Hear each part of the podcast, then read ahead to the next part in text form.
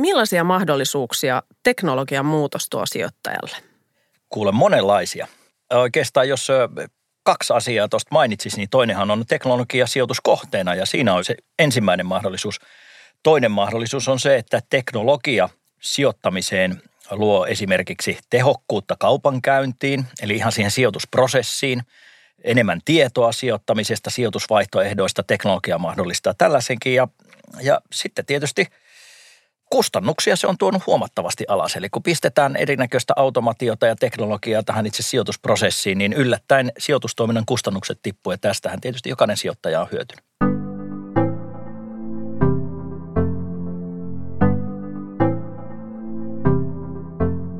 Kuuntelet Front-podcastin kolmatta jaksoa.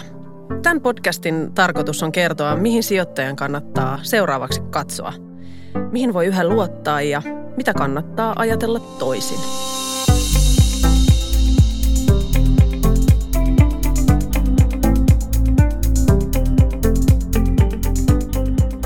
Mä olen Heidi Jäkärä ja mun seurana jo lähes tuttuun tapaan keskustelemassa Vesa Engdahl. Moi Vesa. Hei, terve Heidi, pitkästä aikaa. Ilo on minun puolellani. Kyllä. Hei, seuraavien 5 jakson aikana on tarkoitus keskittyä tarkemmin näihin 5 yleisesti tunnistettuihin megatrendeihin. Yleiskatsaus megatrendeistä ja niihin sijoittamisesta me käytiin läpi sarjan 2 ensimmäisessä jaksossa. Viimeksi istuttiin vuosi sitten tässä studiossa ja mietittiin, että vitsi, alkuvuosi on lähtenyt kyllä tosi hyvin käyntiin, mutta kuinka sitten kävikään? Me tuli korona ja kaikki heitti häränpyllyä vähintäänkin. Joo, kuule, tässä istuttiin ja oltiin onnellisia. No, oli meillä sellainen pieni aavistus, mutta ei me oltu huolestuneita. Oltiin me kuultu ensimmäisiä uutisia, että tuolla jossakin Kiinassa tällainen erikoinen, erityinen, uhkaava virus riehuu, mutta eihän se vielä ollut mitenkään globaali ilmiö. Se korona ei ollut lähtenyt leviämään juurikaan minnekään ja sitten ajateltiin niin, että no jos se vähän leviää, niin kyllähän me nyt tämä handlataan, että ei tästä mitään suurempaa draamaa kerkeä tulla missään vaiheessa. Ne. Ja jos tuollainen pandemia-aalto pyyhkäisee maailman yli, niin kesän mennessä parin kuukauden päästä homma on hoidossa ja tässä kärvistellään. Tällaista kukaan on kyllä odottanut. Tässä kärvistellään vielä vuosi myöhemmin, että kukapa olisi silloin tammikuun loppupuoliskolla vuosi sitten uskonut, että mikä tilanne tästä syntyy ja minkälaisessa maailmassa me eletään vielä nyt vuosi myöhemmin. Eli olihan se aikamoinen niin kuin sellainen iso shokki, joka tuli puskista. Puhutaan monesti sijoitusalalla mustasta joutsenesta tapahtumasta, joka on mahdollinen, mutta jotakaan ei pitäisi olla niin kuin olemassakaan. Mutta sitten kun se löytyy, niin että oho, tällaisiakin on, että tämä tuli puun takaa. Kyllä. Mutta näitä sattuu. No mites kun on tällaista pandemiaa ja nyt Wall Street Bets-ilmiöitä sun muuta, niin miten ylipäätään käy tämmöiseen ennustettavuuden, että mihin tässä nyt voi sijoittaja enää luottaa? No ei mihinkään. Eikö tämä sijoittamisen idea ole, että jos kaikki me tiedettäisiin, mitä tulevaisuudessa just sattuu, niin tähän menisi harvinaisen helpoksi. Jokainen olisi miljardööri. Sijoittamisen perusluonteeseen kuuluu aika iso epävarmuus, yllättävät tapahtumat ja se, että kaikkea ei voi nähdä ennalta. Se tekee tästä niin kuin aika mielenkiintoistakin sitten osin, että tämä ei ole pelkästään niin, että tehdään joku ennuste ja sitten homma menee sen mukaan, vaan yllättäviä käänteitä, niitä on ollut aina menneisyydessä. Niitä on taas sattunut muutaman kerran tässä viimeisen vuoden aikana ja niitä tulee jatkossakin olemaan. Et siitähän me ei päästä mihinkään. Aika ajoin me nähdään tällaisia tilanteita, jossa niin kun ennusteet saadaan sitten kirjoittaa uusiksi ihan alusta alkaen. Ja mitä tulee tähän Wall Street Betsiin, niin siinä taas on tällaisesta ilmiöstä kysymys, että on ihan puhdasta hintaspekulaatiota ja se ei mitenkään liity yritysten fundamenttiarvostuksiin nämä kurssiliikkeet, vaan siihen vaan, että lähdetään huvikseen ostamaan jotakin osaketta ilman, että siellä yhtiössä tai sen yhtiön tuloksessa tai liiketoiminnassa mitään tapahtuu. Niin se on hintojen vedättämistä niin sanotusti.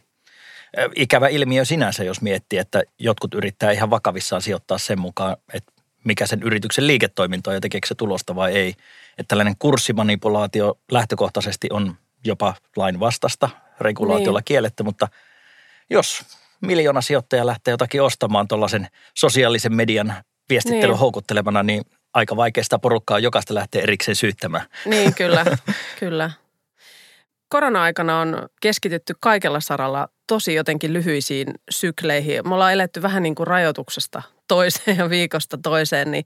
Mutta sitten taas, jos mä käännän nyt puheen ihan takaisin megatrendeihin, niin kun puhutaan megatrendeistä, niin se taas vaatii nimenomaan pitkälle tulevaisuuteen katsomista ja niiden varjossahan tulevaisuus näyttää ihan valoisalta. Joo, kyllä siis. Tämä on jotenkin lohdullinen ajatus, että kun tämä koronaepidemia varsinkin viimeinen vuosi on tarkoittanut sitä, että sijoitustoiminnasta on tullut hyvin lyhytjänteistä. Me ollaan koko ajan jouduttu miettimään, kun tätä tämänhetkistä taloustilannetta katsoo, että miten korona leviää ja tuleeko lisää talouden rajoituksia ja nytkö niitä jo puretaan ja saadaanko me rokote ja joko tämä rokotusohjelma käynnistyy. Nyt niitä rokotteita ei saadakaan riittävästi ja miten tämä sitten vaikuttaa sijoittamiseen, niin se on aika lyhytjänteistä puuhaa, mutta megatrendit on siinä mielessä lohdullinen niin kuin sijoitusstrategiana, että siinä sijoittaja pystyy aika rauhassa yönsä nukkumaan ja oikeasti ottamaan sellaista pitkäjänteisyyttä tähän touhuun. Eli megatrendithän on kehityskulkuja, yhteiskunnallisia ja taloudellisia kehityskulkuja, jotka kestää yli monen suhdannesyklin. Ei puhuta muutoksista, jotka tapahtuu seuraavan 2 tai 3 tai 4 vuoden aikana, vaan 2 tai 30 tai 40-50 vuoden aikana. Eli ne on erittäin pitkäkestoisia kehityskulkuja, joihinka tällaiset normaalit suhdannesykliset vaihtelut tai koronaepidemiat, pandemiat ei sinällään vaikuta. Ne voi pikkasen niitä heilutella johonkin suuntaan, vaikkapa nyt tämän viikon aiheena ja tämän päivän aiheena, kun meillä on tässä teknologia. Niin.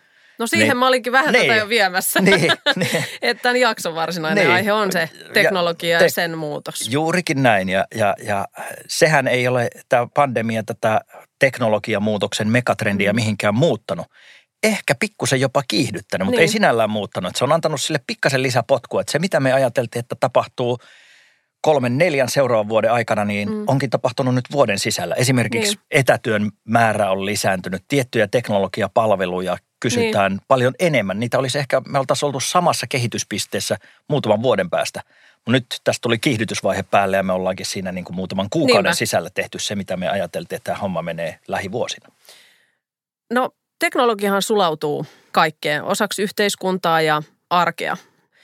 Kun puhutaan megatrendeistä, niin teknologinen kehitys on mahdollista ja suurimmassa osassa näitä. Ja se voi olla uusien tuotteiden tai palveluiden mahdollistaja tai sen avulla voidaan kehittää kokonaan ihan uusi innovaatio. Millaista kasvua tällä alalla on viime vuosina nähty? Sä jo sanoit, että se on kiihtynyt, mutta onko tässä kasvussa ollut esimerkiksi jotain yllättävää? No siis, jos yllätyksestä puhuu, niin onhan se tämän teknologiamuutoksen voima ja vauhti. Sehän on ollut aivan käsittämätön. Se varmasti on lyönyt kaikki odotukset, mitä meillä on niin kuin ollut. Ja eihän tämä teknologiamuutos ole mikään uusi juttu. Tämä on jatkunut vuosikymmeniä. Voimme nyt muutamia esimerkkejä antaa vähän pidemmältä juoksulta. Että jos ajatellaan supertietokoneita, niin joskus 80-luvun puolivälissä, niin tällainen supertietokone Cray 2, nimeltänsä Cray 2, niin sen muistikapasiteetti oli 2 gigabittiä siis, 2 gigaa. 2 gigaa. 2 gigaa. Se on tänä päivänä ei mitään. No hei, iPhoneissa sä voit mennä kauppaan ja valita 64 gigasen, 128 gigasen tai 256 gigasen. Eli siinä 256 gigasessa on jo niin kuin 125 kertaa enemmän muistikapasiteettia, mitä tässä supertietokoneessa niin, vuonna 85. Ja iPhone mahtuu povariin, mutta mihin tilaan meni supertietokone? Se oli omakotitalon kokonaan. Ja sitten niin kun tämä tällainen prosessointiteho tai nopeus, niin se oli tässä Cray 2. 244 megahertsiä, kun iPhoneissa se on 1400, eli 6-kertainen laskuteho tai prosessorin nopeus. Eli tämä vähän kuvastaa sitä, että muutosta on tapahtunut mielettömästi ja se tulee jatkumaan. Ja vaikkapa toinen esimerkki tästä datamäärästä, että yksi sellainen mielenkiintoinen sijoituskohdekin teknologiasaralla on pilvipalvelut. Ja pilvipalveluthan kasvaa valtavaa vauhtia ja datan määrä maailmassa. Eli me eletään sellaisen periodin keskellä ajanjaksoa, joka ulottuu vuodesta 2017 vuoteen 2025. Me ollaan just sen puolivälissä ja IBM arvioi, että tällä ajanjaksolla datamäärä maailmassa tulee 10-kertaistumaan. 10-kertaistumaan tässä niin kuin 7-8 vuoden aikana. Se on ihan valtava määrä. Ja silloin arvioidaan, että maailmassa sähköisesti taltioitua dataa on 175 zetabittiä. Mulla ei ole aavistustakaan, mitä zetabitti tarkoittaa, mutta se on paljon dataa joka tapauksessa. Ja sitten siinä tutkimuksessa oli annettu tällainen vertauskuva, että mihinkä tätä voisi, niin kuin, miten tämä voisi mieltää, että niin, paljonko on 175 zetabittiä.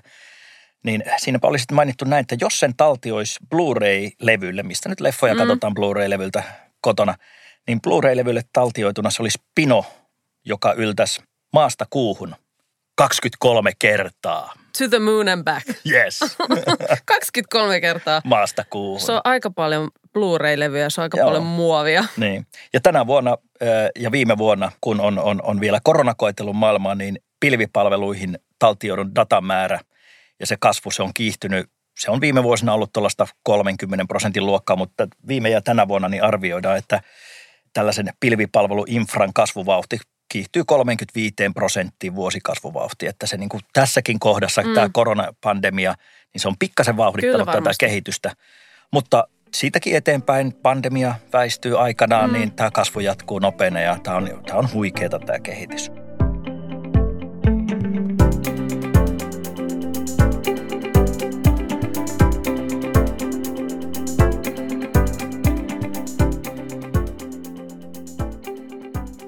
No hei, mites kortissa on aina kaksi puolta, niin onhan tässäkin niin kuin muutoksessa ongelmia, koska kaikki megatrendit linkittyy enemmän tai vähemmän toisiinsa ja niiden välillä voi myös olla tällöin jännitteitä.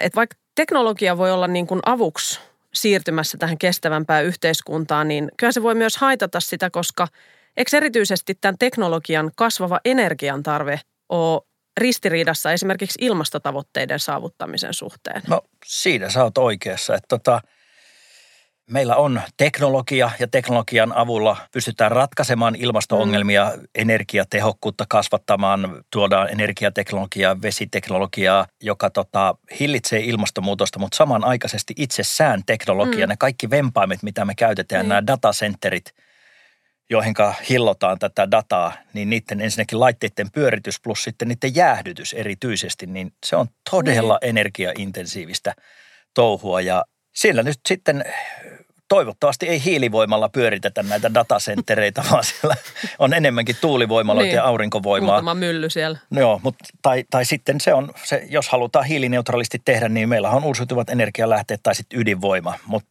muutama ydinvoimalan verran energiaa kuluu, kun tätä teknologiaa ja teknologiainfrastruktuuria pyöritetään. Että sellaisen käytännön esimerkin voisin heittää, joka tuli ihan vasta tuossa eteen, että Bitcoin, siis tämä meidän rakas lohkoketjuihin perustuva kryptovaluutta, sen kokonaisenergian kulutus, kun tätä Bitcoinia pyöritetään, sitä lohkoketjua ja sitä koko Bitcoin-systeemiä, niin sen hiilijalanjälki vastaa Tanskan hiilijalanjälkeä. Kokonaisen siis valtion. Tanska, siis maa. Tanskan hiilijalanjälkeä, kun meillä yksi bitcoin tuolla pyörii. Just.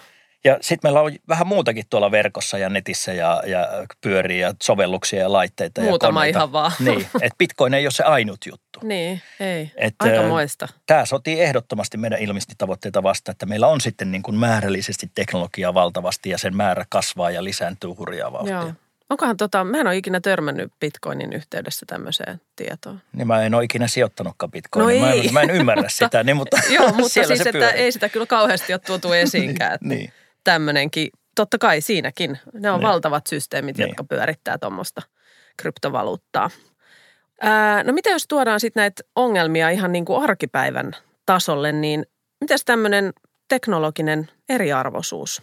Ja sä oot ihan oikeassa. Eli vaikka teknologiassa onkin niin paljon hyvää, niin toki teknologia mahdollistaa meille paljon asioita. Se helpottaa elämää, kasvattaa tehokkuutta, tuottavuutta.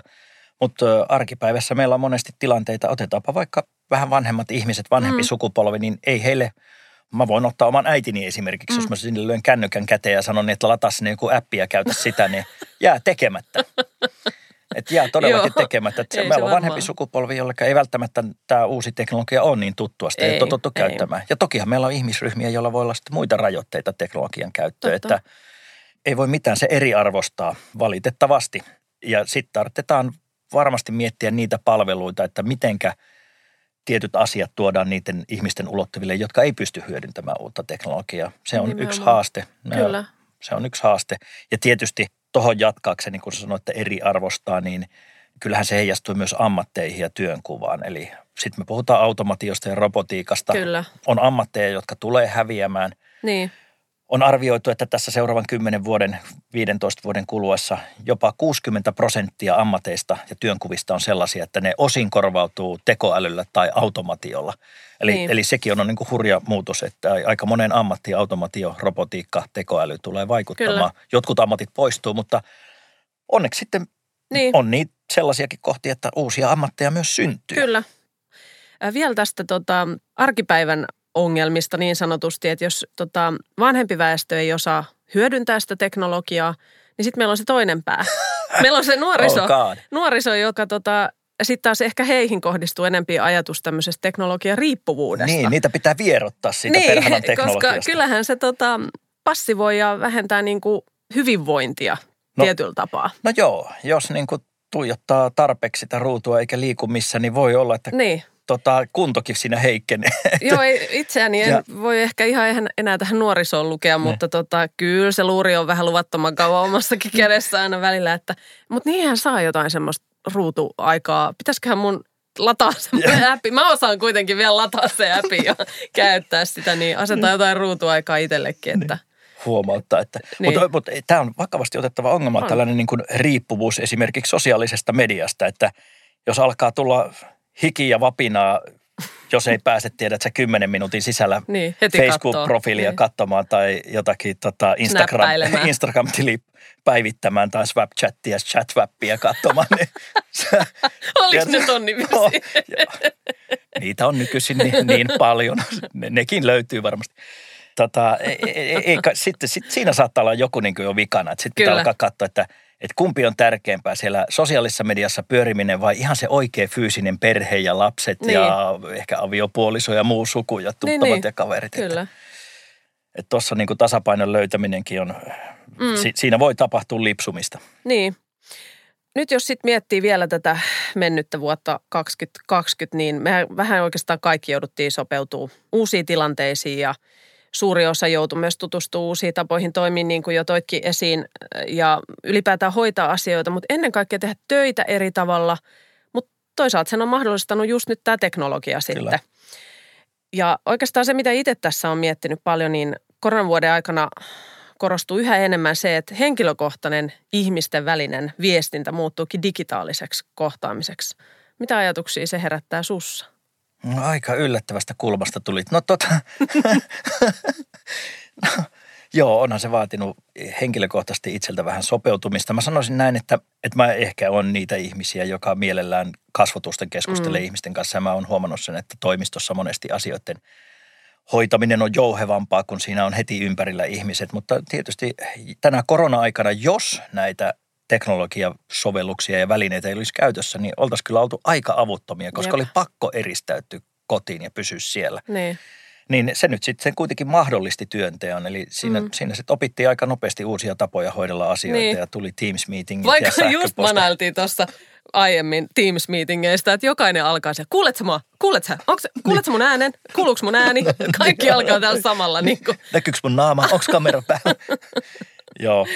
Mutta kyllä, teknologia, sehän on mahdollista ja et ei sitä pidä unohtaa. Että on siinä paljon hyviäkin puolia. Että jos me nytten äsken vähän sitä kolikon toista puolta vilkaistiin, mitä ongelmia siihen tulee. Ehkä tietoturva vielä jäi mainitsematta. Ja jopa niin kuin teknologian käyttäminen rikollisiin tarkoituksiin, joka on niin kuin vakava paikka. Mutta onhan se mahdollista, että ilman sitä nykyistä teknologiaa niin aika paljon asioita jäisi tekemättä. Me pidetään teknologiaa niin itsestäänselvyytenä, että me ei edes niin kuin huomata, missä kaikessa me siihen törmätään. Mä oon listannut sellaisia asioita, jos tästä etätyöstä niin kuin jatkaa, että se on ollut hyvä juttu, mahdollista ja tuonut tehokkuutta. Mutta pilvipalvelut, se kaikki data, mitä meillä on, liikkuvaa kuvaa, videoita, YouTubea ja muuta katetaan, niin se tieto taltioidaan pilvipalveluihin. Se on iso juttu. Keinoäly tulee todella monessa paikassa vastaan. Robotiikka-automatio on helpottanut varmasti työtä. Sellaisia prosesseja on pystytty automatisoimaan, jotka on tylsiä. Big data, ison datan käyttö, nanoteknologia tai sitten vaikkapa DNA-rakenteen selvittäminen, joka on lääketeollisuuteen liittyvä ja vaikuttaa siihen, että meillä ei välttämättä olisi koronarokotetta, jos me ei oltaisi pystytty DNAta ja RNAta purkamaan. Ja näin. Mä en ole ihan tässä rokoteteknologiassa nyt hirveän syvällä. Ei ole ihan tätä ekspertiisiä. Mutta mä luulen, että tässäkin on niin kuin aika paljon lääketeollisuuden teknologiaa pelissä. Samoin kuin energian varastoiminen, akkuteknologia, uusiutuvat energiavarat, 3D-printtaus. Ja mikä tärkeintä, meillä taskussa jokaisella on mobiili. Meillä on mobiili internet ja mobiilimaksaminen. Ja tämä on niin kuin iso juttu. Miettikää maailmaa niin kuin muutama vuosi sitten. Joo. Ei ollut tätä. Vaikea kuvitella, että mä en voisi kännykässä käyttää internettiä, sieltä hakea tietoa tai mobiilimaksamista tehdä. Se on ihan uskomatonta, että kuinka paljon kaikki niin kuin jokapäiväinen asia on nykyään tuossa aparaatissa. Kyllä. Ja sitten kun se hetkellisesti on hävinnyt ja sä et ole ihan varma, missä se on, niin se hätä, mikä siitä syntyy. Se ei ole hätä, se on paniikki maailmanloppu.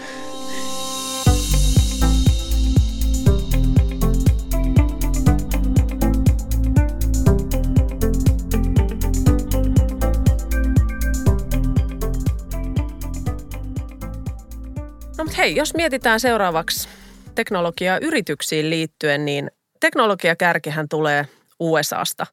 Mutta Kiina on kyllä vahva haastaja, siellä on Alibabaa ja Tencenttiä sun muuta. Niin onko alalla vaan jättiläisiä vai onko siellä mukana jotain pienempiäkin pelureita? On pienempiäkin pelureita, mutta kyllähän se on niin, että nämä jättiläiset näkyy uutisotsikossa, että on puhuttu näistä FAANG-yhtiöistä ja myös katsoin näitä FAANG-yhtiöitä tuossa äsken, niiden markkina-arvoa, kaikki amerikkalaisia siis FAANG, Facebook, Amazon, Apple, Netflix, Google, Microsoft tästä puuttuu tästä FAANG-yhdistelmästä, mutta Microsoft, jos siihen lisää, niin siinä on 6 sellaista jättiläistä, jostakaan arvokkain tällä hetkellä on Apple, 2270 miljardia US-dollaria on markkina-arvo, siis yli 2000 miljardia. Hyvänä kakkosena tulee Microsoft, 1800 miljardia ja Amazon 1700 miljardia.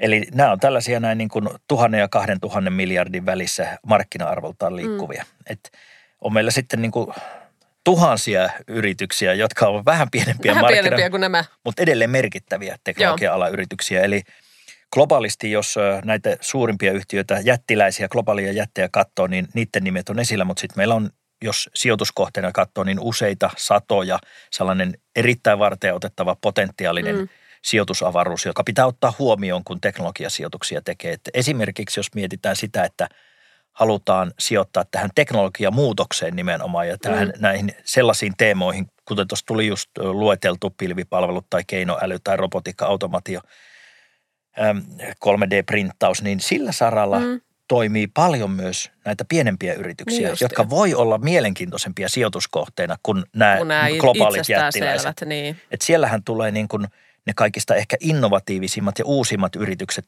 näiden globaalien jättiläisten tulevaisuuden haastajat mahdollisesti.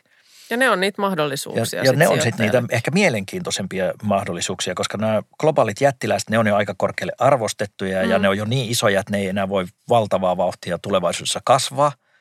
Mutta nämä pienemmät, joidenkaan markkina-arvo, eikä nekään ole mitään ihan niin kuin nakkikioskeja. Niin. Et puhutaan markkina-arvolta helposti niin kuin yrityksistä, jonka markkina-arvo on 1 miljardi, 5 miljardia tai 10 miljardia.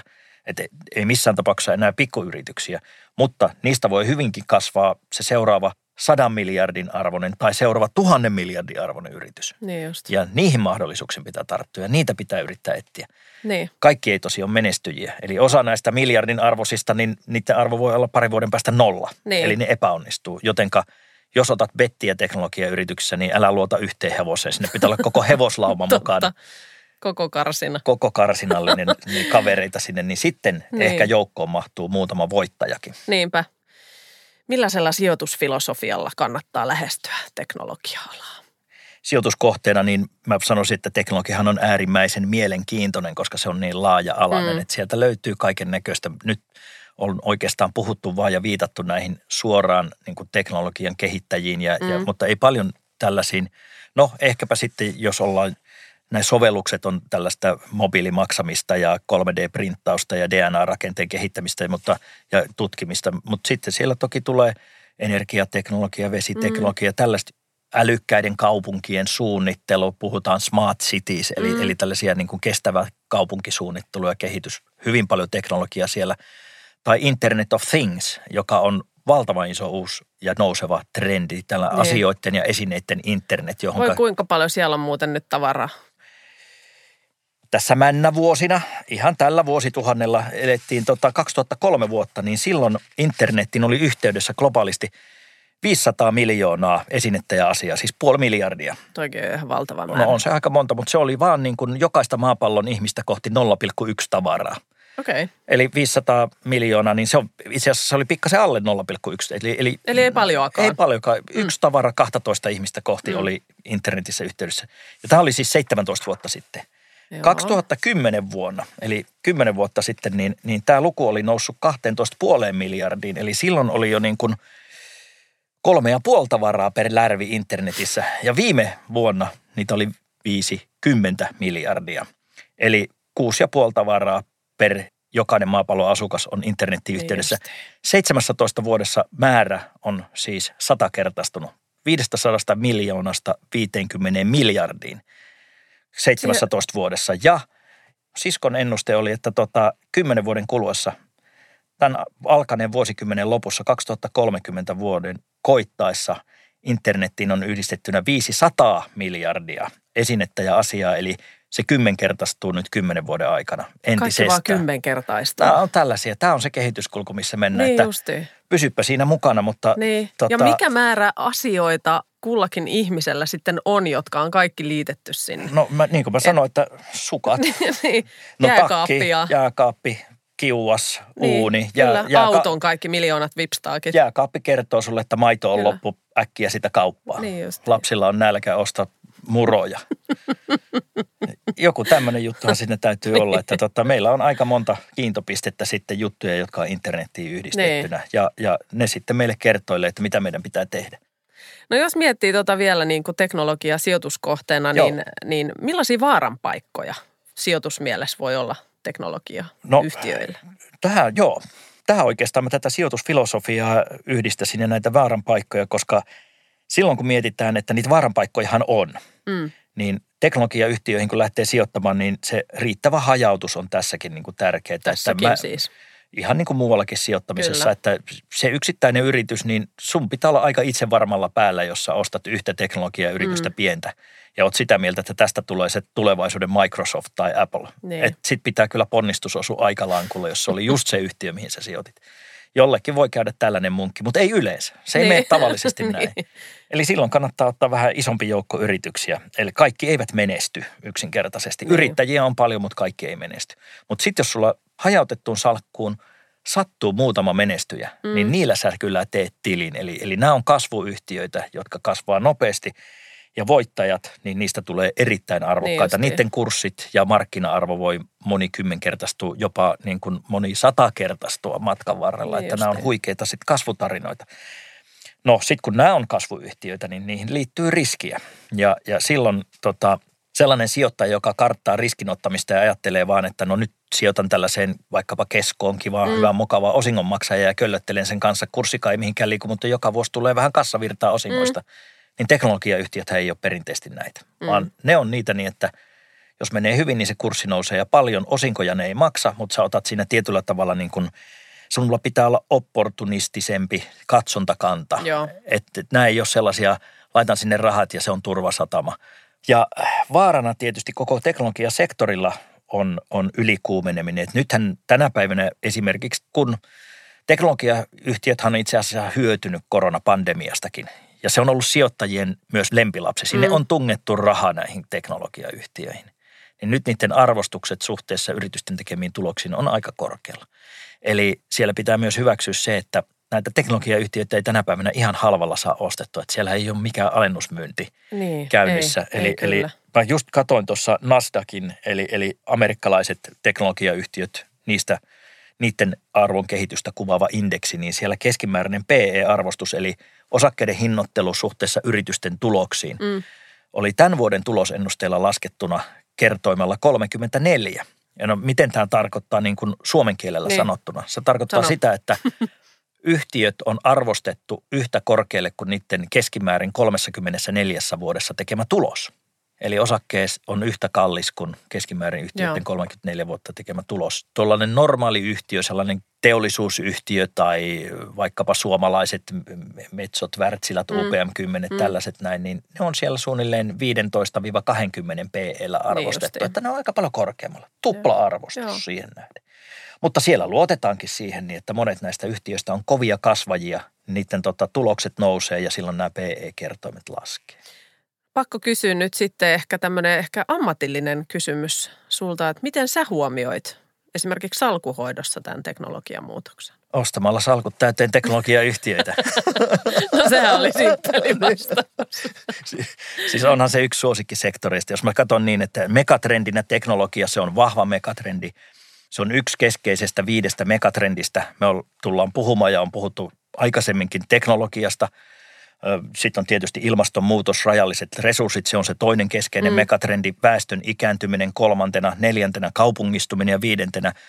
maailmantalouden painopisteen siirtyminen lännestä itään, eli tuonne kohti Aasiaa, Kiinaa ja muuta Kaakkois-Aasiaa, niin jos näistä megatrendeistä miettii, että mikä niistä mahtaa olla keskeisin, ehkäpä sellainen, niin kuin, joka tunkee läpi kaikkien muidenkin megatrendien, niin se on teknologia. Niin just. Ja tämän takia muun muassa, kun me megatrendeihin sijoitetaan, niin käytännössä siellä on kolmannes teknologiasijoituksia. Niin, vaikka pääpaino on siellä. Siellä on suurin paino, että 5 megatrendistä, niin jos ne kaikki olisi niin kuin tällä kertaa samalla painolla, niin jokaiseen pistettäisiin 20% rahasta, mutta nyt siellä on teknologiassa ja näissä teknologiatrendeissä, vahvoissa teknologiatrendeissä, niin vähän yli 30% salkusta, eli kyllä, me nojataan teknologiaa ja halataan sitä paljon ja suukotellaan ja rakastetaan. Pidetään hyvänä, silitellään.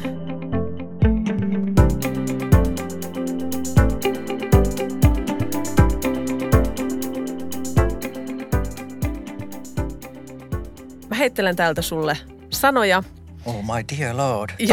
Tätä on tehty ennenkin. Niin on tehty. Tämä on mun lemppariosio, koska tämä vaatii sulta lyhyitä vastauksia. Elikkä kerro lyhyesti, okay. Mitä tulee mieleen sanasta data? Hillopurkki. Ennustettavuus. Vaihtelee iän ja ajan myötä. 5G. Tulevaisuutta ja kännykkä taskussa. Ja viimeisenä vielä tekoäly. Oi että, sitä lisää. Hyvä.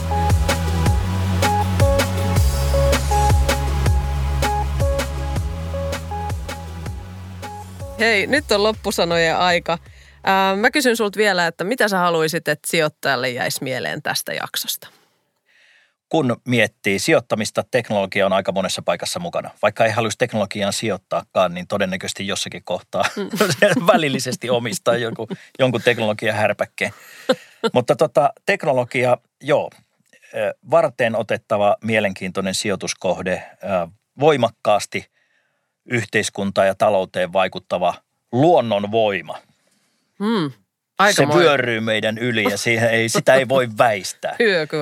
Hyökyaaaltona. Eli siihenpä sitten tartutaan ja teknologia on sijoituskohteena mielenkiintoinen, hyppää mukaan, mutta ole pikkasen varovainen, koska siellä sattuu ja tapahtuu paljon. Niin. Jokainen lappu ei menesty. Niin, näin se on, mutta hei, näillä sanoilla paketoidaan tämä jakso ja nyt on taas aivot täynnä uutta tietoa. Niin. Yksi huomio tähän vielä loppuun. No.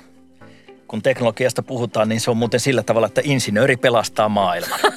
Tätä on hirveän vaikea ekonomistina myöntää, mutta näin se menee. Näin se on nähtävä. Hyvä. Kiitos hei tästä keskustelusta. Moi moi.